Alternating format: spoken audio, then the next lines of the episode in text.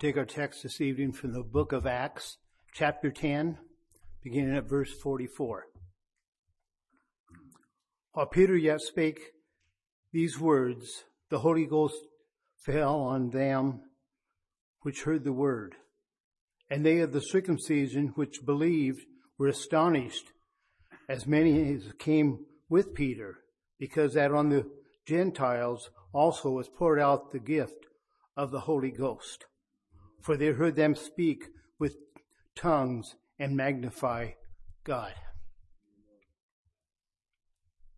This account in the book of Acts, chapter 10, is an amazing account of how God hears and answers prayer. It took place over a 4-day period, and it really shows how God's timing is always perfect. Cornelius lived in Caesarea. Peter was in Joppa. An angel appeared to Cornelius, told him to send men to Joppa, look for one Simon Peter. He was a house of Simon, a tanner. Is a house down by the seaside. And go ask for Peter. And so he sent men to go find Peter. On the next day, Peter was waiting to eat. He went up to pray, went into a trance. And through that, God told him there was men standing at the door asking for him. And God told him to go with them, doubting nothing. Quite an amazing story, how all this came together. But it shows us that God is in control. And God sees a hungry heart. And God will go the extra mile when he sees a hungry heart.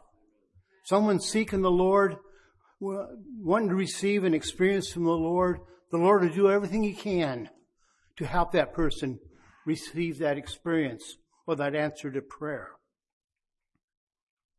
Verse 4 of chapter 10 shows what took place really before chapter 10 took place. That angel, as he came to Cornelius that day, he says, "Thy prayers and thine alms are come up as a memorial before God." See, God had been hearing Cornelius' prayers. He had been praying to the Lord. He had been seeking the Lord. He had a hunger in his heart, and he wanted to receive more from the Lord. And as he prayed and continued to pray, and sought his own heart, laid his life out before the Lord saw that and sent an angel to him and told him, "Thy prayers and thine alms have been heard. They're a memorial before God." You know, Cornelius had a pattern of spending time in prayer. He looked to the Lord,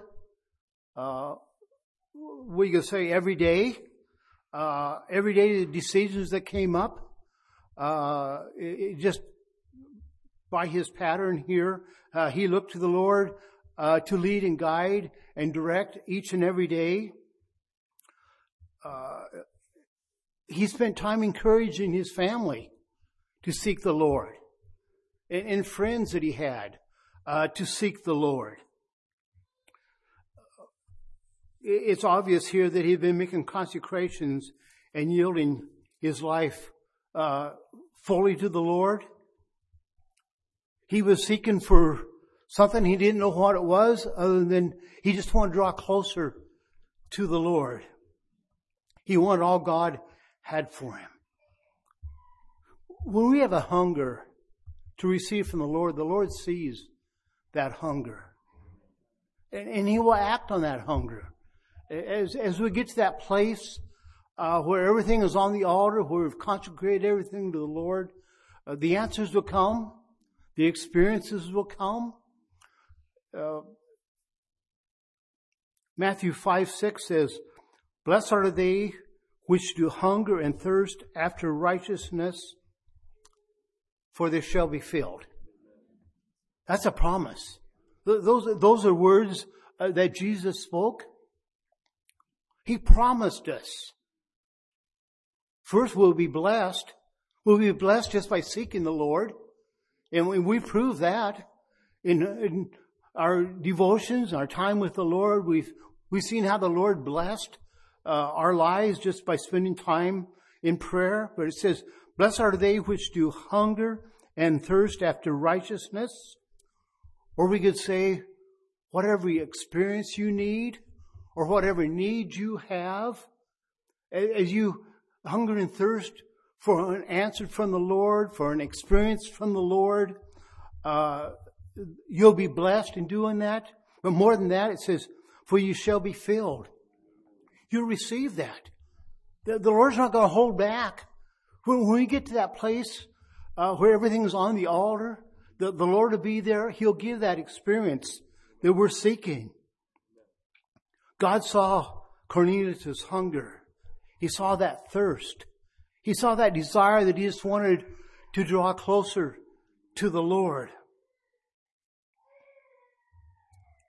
Along with the spiritual hunger, as we seek the Lord, we must come in faith believing.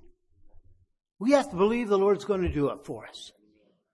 For a person to be saved, of course, they're under conviction. The Lord is drawing them, and when they yield to that, and they kneel at an altar to pray, and they start reaching out to the Lord. They have to pray in faith believing. They have to believe that the Lord will change their life. They have to believe that the Lord will take the sins that they've committed out of their lives. When one is seeking for the sanctification, that inbred nature of sin that we were born with, to have it taken out of our lives, they have to believe that the Lord will do it. The Lord prayed that we'd receive our sanctification. He prayed to his Heavenly Father that we would receive our sanctification. The disciples, and we're followers of Jesus today. So that promise is the same for us today. But we have to believe it. We have to pray in faith believing. And receive the baptism of the Holy Ghost is the same thing. You have to believe the Lord will give it to you. He wants to give it to you. If you're seeking your baptism tonight, the Lord wants to give it to you. He told the disciples to tarry in Jerusalem until they were filled with power from on high. And that day, the day of Pentecost, as they prayed together, their hearts beat as one. And as they were praying and reaching out to the Lord, the power fell. And the 120 in the upper room received their baptism that day. But we have to pray in faith believing. No doubts, no questions. Just simply step out in faith believing. Stand on God's promises. If we doubt, if we think, well, I can't get sanctified, or I can't receive my baptism. Well, you won't. The doubts have to go away. You have to believe that the Lord will give that to you. When you get to that place, the Lord will do it. He won't hold back. He'll give it to you. Mark, the 11th chapter, some more words of Jesus. "Have faith in God. For verily I say unto you, that whosoever shall say unto this mountain, Be thou removed, and be thou cast into the sea, and shall not doubt in his heart, but shall believe that those things which he says come to pass, he shall have whatsoever he saith. Therefore I say unto you, what things soever ye desire, when ye pray, believe that ye receive them, and you shall have them." We have to believe. Just simply believe. Just say, Lord, I believe. Take all the doubts away and just believe. We could say with Cornelius that the Lord moved mountains for him and his family. How the Lord worked when he heard Cornelius' prayer, and then when he called Peter to go with those men, Peter didn't know who they were. He didn't know what was going on. He didn't know what to expect. But he went because God told him to. You know, the Lord showed Peter, whosoever will may come. It was more than just the Jews. For the gospel, the Gentiles also, God was calling them. God is no respecter of persons.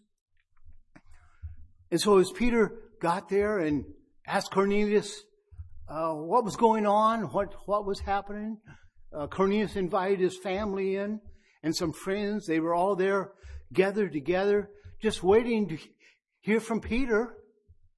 God told him to go call for Peter. And so he was just expecting, waiting to hear something. And so as Peter started preaching, as I read there, 44th verse, the power of the Lord came down, the Spirit of the Lord came down, and they were all baptized. Cornelius received his baptism. His family, his friends that were there, they all received that beautiful experience. It all came down to a hunger, a spiritual hunger, and spending time in prayer.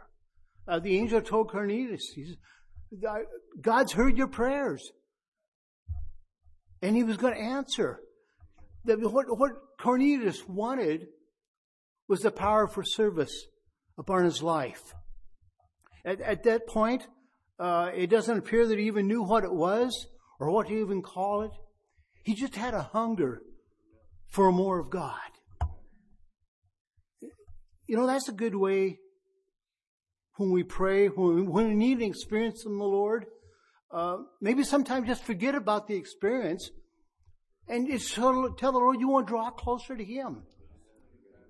Just let the Lord know that you have a hunger in your heart to receive from Him. You won't be disappointed. The Lord will give it to you. He'll bless you.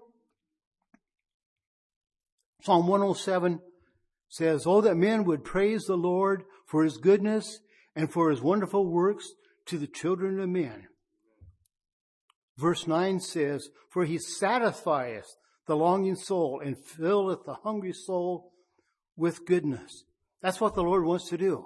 That's what the Lord wants to do tonight. Do you have a hunger tonight? Do you have a stirring in your soul tonight? You know, we can say this is just a regular Friday night service. But the Lord is here. And 2 weeks from tonight starts our special meetings.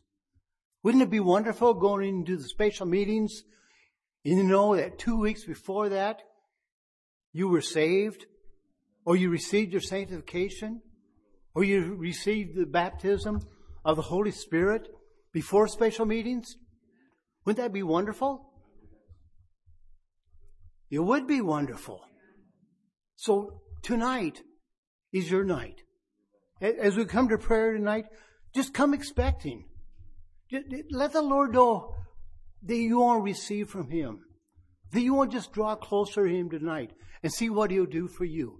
God bless you. Let's stand and sing a song.